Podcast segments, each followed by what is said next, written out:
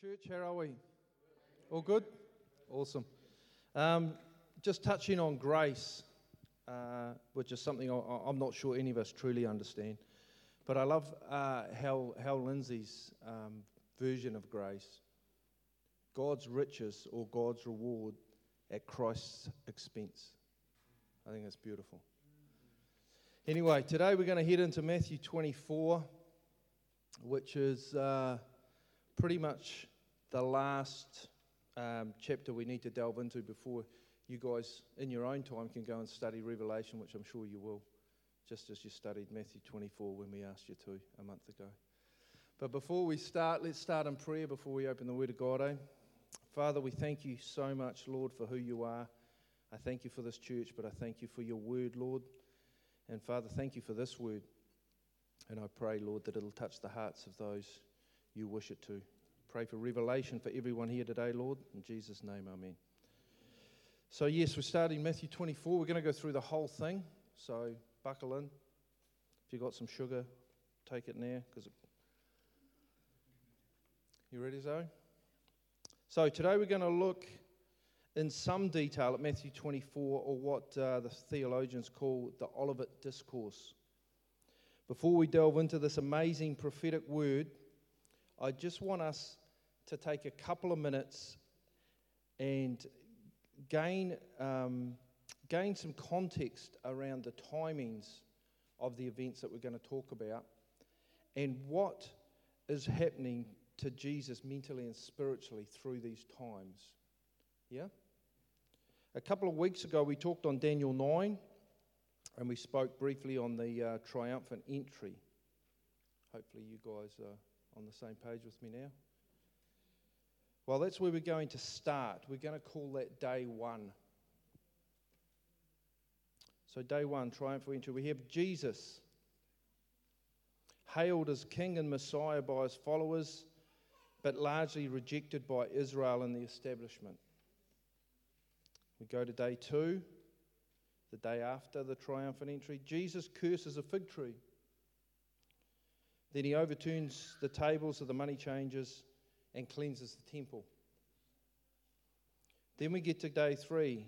Jesus and his disciples, they pass the withered fig tree, and Jesus taught, uh, teaches on faith.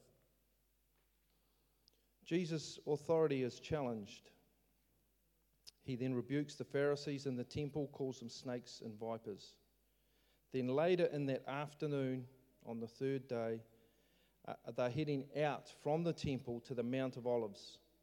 Once at the Mount of Olives, Jesus gives his private teaching on the Olivet Discourse. Day four, the chief priests and Pharisees conspire to kill Jesus, and the plot of Judas is sealed. Day five, Jesus and his disciples prepare the Passover lamb, and they had their Seder meal together. Jesus then ushers in the first communion and teaches on that. Jesus predicts his own death and suffering and betrayal. Jesus washes the d- disciples' feet and teaches on that. Jesus goes to the Garden of Gethsemane to spiritually prepare for the great spiritual battle in front of him. Jesus is uh, betrayed by a kiss by Judas. Jesus, Jesus is arrested. And during a scuffle with the temple soldiers, Peter chops off a soldier's ear. Jesus heals the ear. Jesus then faces multiple unlawful trials. And then we go to day six. Jesus stands before Pilate for his final trial. Jesus is tormented, mocked, and flogged. And then our King is crucified. 3 p.m., day six. So that's the time frame. And we're about to talk on being in the middle of this. So why am I talking about the time frame? I want to look quickly at Jesus' state of mind through this whole week.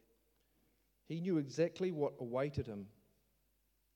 He knew that this was physically the last week he was going to be on earth as a man. Jesus knew that halfway through this,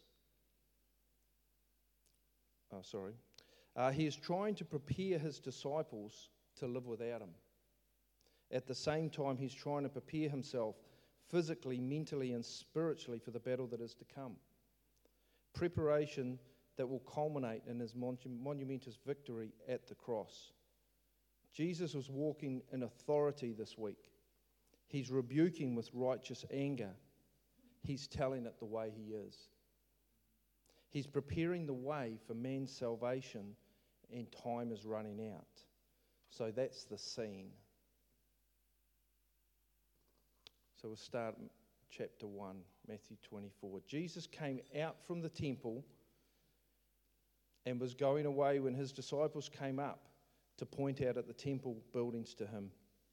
And he said to them, Do you see all these things? Truly I say to you, not one stone here will be left upon another which will not be torn down. So you have to understand that the temple was everything to the Jews. The disciples were boasting to Jesus about the magnificence of the temple buildings and Jerusalem. So when he answered to them, Not one stone will be left upon another, this would have alarmed them. This would have alarmed them greatly, and they would have dwelt on this the whole way back to the Mount of Olives as they walked away. They all assumed that this event would be the end of the world. So, after some time thinking and talking amongst themselves, they then approached Jesus. As we go to chapter 3. As he was sitting on the Mount of Olives, the disciples came to him privately, saying, Tell us when all these things will happen, and what will be the sign of your coming and the end of the age. So they asked Jesus three questions When will the temple be destroyed? What will be the sign of your coming? And what will be the sign of the end of the age? So, for the temple to be destroyed, all the Jews are thinking this is the end of the world. And they know that Jesus is coming back. The disciples have assumed that all these three scenarios asked about will happen at the same time and are somehow intertwined. Um, we'll soon discover that they are not. So we go to chapter 4. And Jesus answered and said to them, See to it that no one mislead you. For many will come in my name, saying, I am the Christ, and mislead many. So Jesus is warning us here of false Christs in the end times. He's also alerting us to false teachings done in his name. Chapter 6. You will be hearing of wars and rumors of wars. See that you are not frightened. For those, those things must take place, but but that it is not yet the end. For nation will rise against nation, kingdom against kingdom, and in various places there will be famines and earthquakes. But all these things are merely the beginning of birth pangs. So Jesus is now warning us of wars, rumors of wars, global distress, but this is not the end, just the beginning. I love the analogy of birth pains. Birth pains increase in pain level, intensity, and speed. And once they have begun, there is no stopping until the birth is completed. And this is what Jesus is showing us is going to happen in end times. Chapter 9. Then they will deliver you to tribulation and will kill you, and you will be hated by all nations because of my name. This is strong rhetoric. Christians have been persecuted throughout history, and sadly, it will happen again towards the end of the second coming of Jesus. Jesus says this in Matthew, uh, sorry, in John 15, 18. If the world hates you, you know that it hated me before it hated you. If you were of the world, the world would love its own. But because you are not of the world, but I chose you out of the world, because of this world hates you. Anybody who hates you for your faith hates Jesus. Does that make sense? They hated him first. Up to chapter 10. At that time, many will fall away and will betray one another and hate one another. Many false prophets will arise and mislead many. Jesus is referring here to the people profess- professing to be Christians. They'll fall away from the truth as they had no relationship with the truth. Hating one another shows us that they did not know him. 2 Timothy 3 1 says this. But realize this that in the last days, difficult times will come. For men will be lovers of self, lovers of money, boastful, arrogant, revelers, disobedient to parents, ungrateful, unholy, unloving, ir- iris, ir- uh, not even say. what was that one? There you go. Thanks, Simon. Ma- malicious gossips, without self control, brutal, haters of good, treacherous, reckless, conceited, lovers of pleasure rather than lovers of God, holding to a form of gold, godliness, although they have denied its power. Avoid such men as these. And Acts 20 29 to 30 says this Know that after my departure, savage wolves will come in among you, not sparing the flock, and from among you, your own selves men will arise, speaking perverse things to draw away the disciples after them. Jesus goes to lengths to warn us of false prophets, false teachings, and deception. All will be rampant and riddled throughout mainstream churches toward the end. Chapter 12. Because lawlessness is increased, most people's love will grow cold, but the one who endures to the end, he will be saved. So I'm not sure if many or any of us here can truly comprehend lawlessness, can truly understand or have witnessed what lawlessness means. Imagine a society not controlled by law. Police and authorities have no controls of the streets. You having to defend yourself and your family from the masses. Lawlessness is on the rise. Riots are weekly now around the globe. Chapter 14. And this gospel of the kingdom shall be preached in the, wor- in the whole world as a testimony to all the nations, and then the end will come. So, this is Jesus' answer to the third question from the disciples What will be the sign of the end of the age? Most scholars believe this is the end of man's rule on planet Earth when this is achieved. Chapter 15. Therefore, when you see the abomination of desolation, which was spoken of through Daniel the prophet, standing in the holy place, let the reader understand. Does anybody, has anybody heard the abomination of desolation before? Four, five. Cool. Okay. Jesus is now teaching us on a future event that is shocking in the eyes of God. But the exact same act has happened once before. The word abomination in the Bible is something that God Himself detests. So, what is it that God detests? Idol worship. Worshipping anything but the true living God is detestable to God. So, the abomination of desolation spoken of here is the ultimate and most insulting form of idol worship in the eyes of God. Picture this the Antichrist standing in the holiest of holies in the Jewish third temple, proclaiming himself to be God. Also, erecting a statue or some kind of figure of himself and having everybody worship it. This, in the eyes of God, is an outrage, but it's coming. This has happened before, and Jesus gives reference to that. Antiochus Epiphanes, who ruled from 175 to 64 BC, did the exact same thing. Antiochus treated Israel with such violence and such contempt that they finally rebelled against him.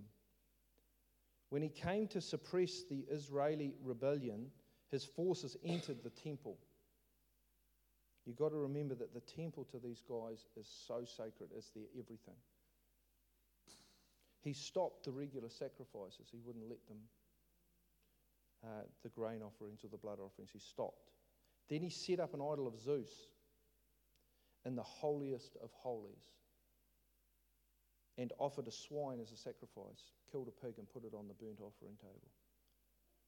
This was an abomination because it's a, it is idolatry and brings desolation because it defiles the holy place at the heart of Israel. So Jesus isn't just giving us a history lesson here, he's giving us insight as to what the Antichrist will do in the middle of the seven year tribulation. Chapter 16, verse 16, rather.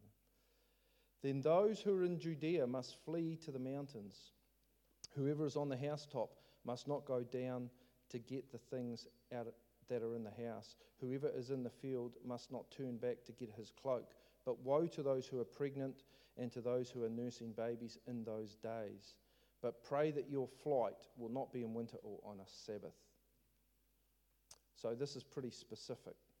Let those in Judea flee to the mountains. Drop everything and run. Pray this will not happen in the winter or on the Sabbath as testimony to the speed of which this event will occur. Something is going to be so catastrophic. Can you imagine something so catastrophic that you just need to go? So that's what's coming to the, to the Jews in Judea. Verse 21.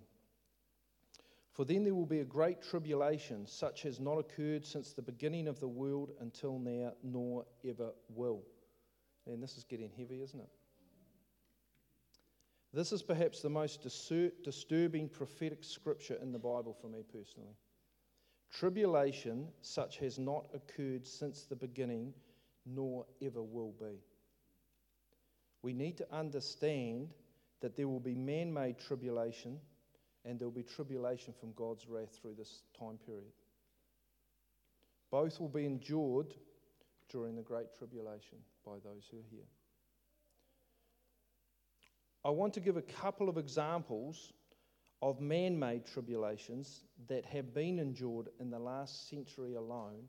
And remember, Jesus says, such has never been. In... So it's going to be worse than this. So here's just a couple. We start with the Rwandan genocide. The Rwandan genocide, known officially uh, in Rwanda as the genocide against the Tutsi, was a genocidal mass slaughter of Tutsi in Rwanda by members of the Hutu majority government. An estimated half a million to a million Rwandans were killed during the 100 day period from April 7 to mid July 1994. Cambodian genocide. Between 1975 and 79, at least 2 million, but up to 3 million people were killed by the Khmer Rouge government. Bangladesh atrocities. Beginning in March 1971, the War of Independence against Pakistan, the Pakistani military, at least 3 million Bangladesh were killed and 30 million become internally displaced. The Holocaust. Hitler's Nazi regime killed at least 6 million Jews and 3 million Russians. The USSR genocide. Joseph Stalin's cruel actions and policies created at least 10 million, but up to 60 million deaths of Ukrainians, Russians, Kazakhs, and others in the USSR from 1922 to 52. Most historians will settle at 20 million deaths.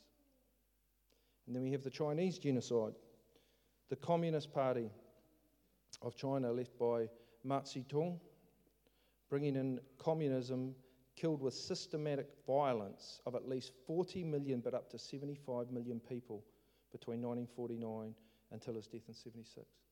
They say 25 million of them were Christians. These statistics do not include any of the world wars. All of these tribulations are man made genocide from governments bringing in their new regimes and killing anyone who does not conform or fit with the new dynamics. I believe that Jesus is showing us how traumatic and dramatic the incoming of the one world government of the Antichrist is going to be.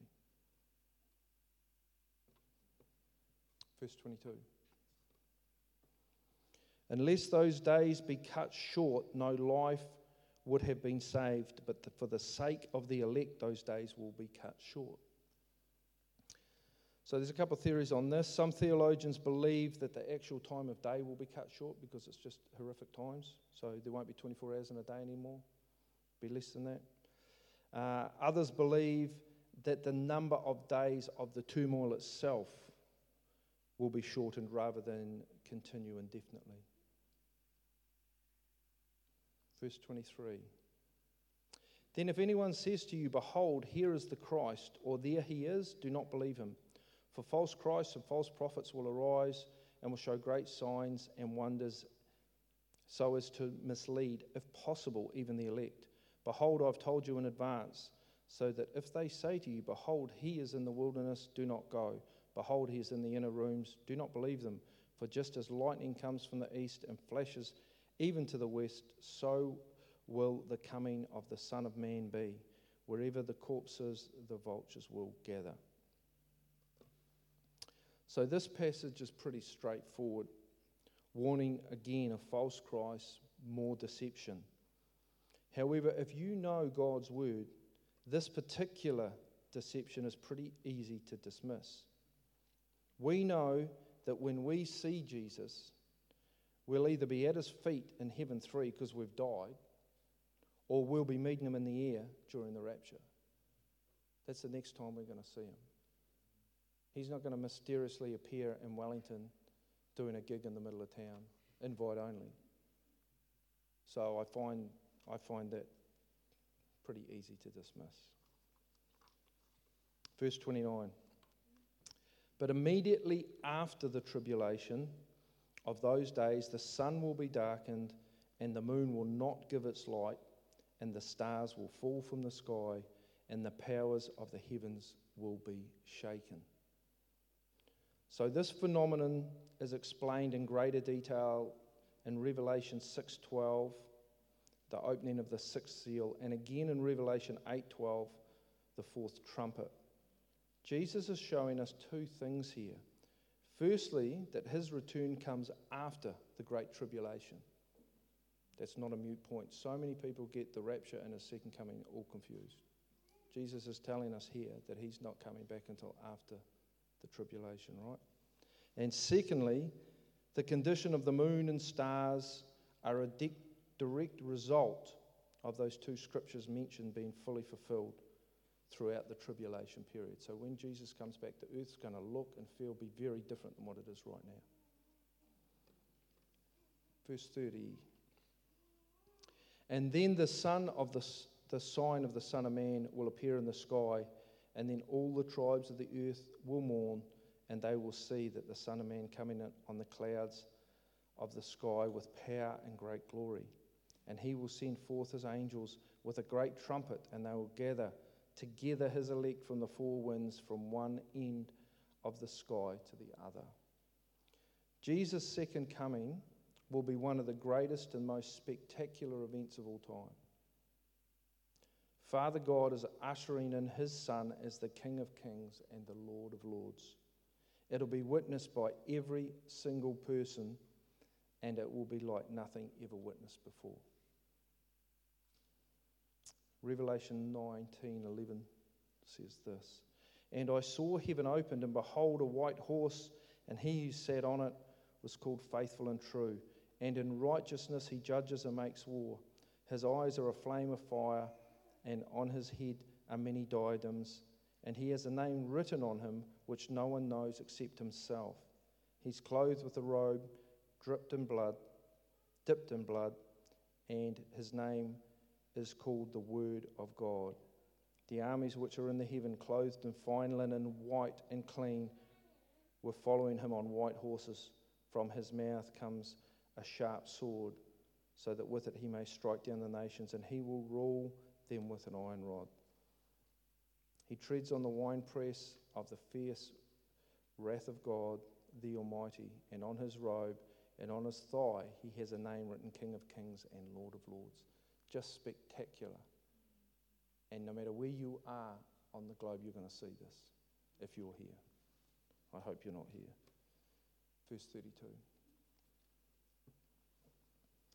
Now learn the parable from the fig tree. When its branches, when its branches already become tender and puts forth its leaves, you know that summer is near. So you too, when you see all these things, recognize that he is near, right at the door. Truly I say to you, this generation will not pass until all these things take place. Heaven and earth will pass away, but my word will my words will not pass away. Jesus is telling us here to understand the seasons that we are in. He's reiterating everything he's taught so far that we must recognize what season we are in and not to be deceived. Verse 36 But of that day and hour no one knows, not even the angels of heaven, nor the Son, but the Father alone. For the coming of the Son of Man will be just like the days of Noah. For as in those days before the flood, they were eating and drinking, marrying and giving in marriage until the day that Noah entered the ark. And they did, they did not understand until the flood came and took them away. So will be the coming of the Son of Man. Then there will be two men in the field, one will be taken, one will be left. Two women grinding at the mill, one will be taken, one will be left. Jesus is showing us here that most of the earth will be non believers. Post rapture, most of this earth will be non believers. As it was in Noah's time, sin will prevail and increase right up until when Jesus returns. The non believing world will be concentrating on their own self interest and will not understand the times they are in or recognize any of the signs of the times. The two in the field and one taken, um, some theologians say that's a rapture scripture, others don't. So I'll leave it up to you, but I'm going to give you two viewpoints. Uh, Firstly, I'm not sure half of mankind will be raptured. One in the field, one goes. I'm, I'm, I'm not sure about that. Um, and secondly, the timing. If you do a time study on this, I'm not sure the timing lines up, but that's Eric's opinion. That's not fact. But there is another theory that I kind of like because it's got mathematics in it, and Ryan loves maths, so we're here to please. Um, Jesus' second coming, when he comes back, all the tribulation events have happened. Everything has happened. And there's two scriptures I want to look at Revelation 6 7. And it talks about the fourth seal being opened, the pale horse having authority over a quarter of the earth to kill with sword, famine, and pestilence. So just a quarter put in the back of your mind. One fourth. 0.25. Got it? Second is Revelation 9:13. The sixth trumpet sounds, or the second woe. The Euphrates are dried up um, a demonic army of 200 million, and out of their mouths a plague that kills a third of mankind. So, first we've got an event uh, that, that affects a quarter, and then we've got an event that affects a third. We all there? So, let's do some maths. Take any number, and you can do this later. Any number, choose a number. I'm going to use 16 just because. But in your own time, try it with any number. Take a, a quarter of 16 is four. You've got, to, you got to tell me I'm right, Ryan. You're the mathematician, mate. Take four from 16. We get 12. We there? That's the quarter. A third of 12 is four. We're still good? 12 minus 4 is 8. 8 is exactly half of 16.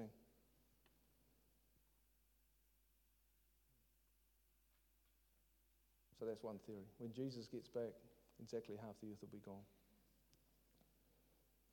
Anyway, moving on. Verse 42. Therefore, be on alert, for you do not know which day your Lord is coming. Be sure of this that if the head of the house had known at the time of the night the thief was coming, he would have been on alert. He would have not allowed his house to be broken into. For this reason, you must also be ready. For the Son of Man is coming at an hour when you do not think he will. So Jesus is talking about readiness, faith in what has happened to date and what is soon to come. The rapture has been, the tribulation is coming to an end. And the tribulation saints will be ready for his return. But the rest and the vast majority of the world will not be ready. Verse 45. Who then is the faithful and sensible slave whom his master put in charge of his household to give them their food at the proper time? Blessed is that slave whom his master finds so doing when he comes. Truly I say to you that he will put him in charge of all of his possessions.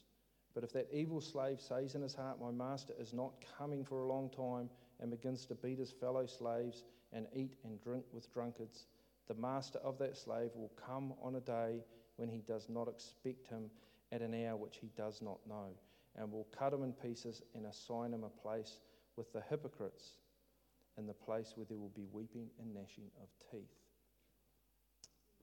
So again, Jesus is urging tribulation saints. You've got to understand time frame now.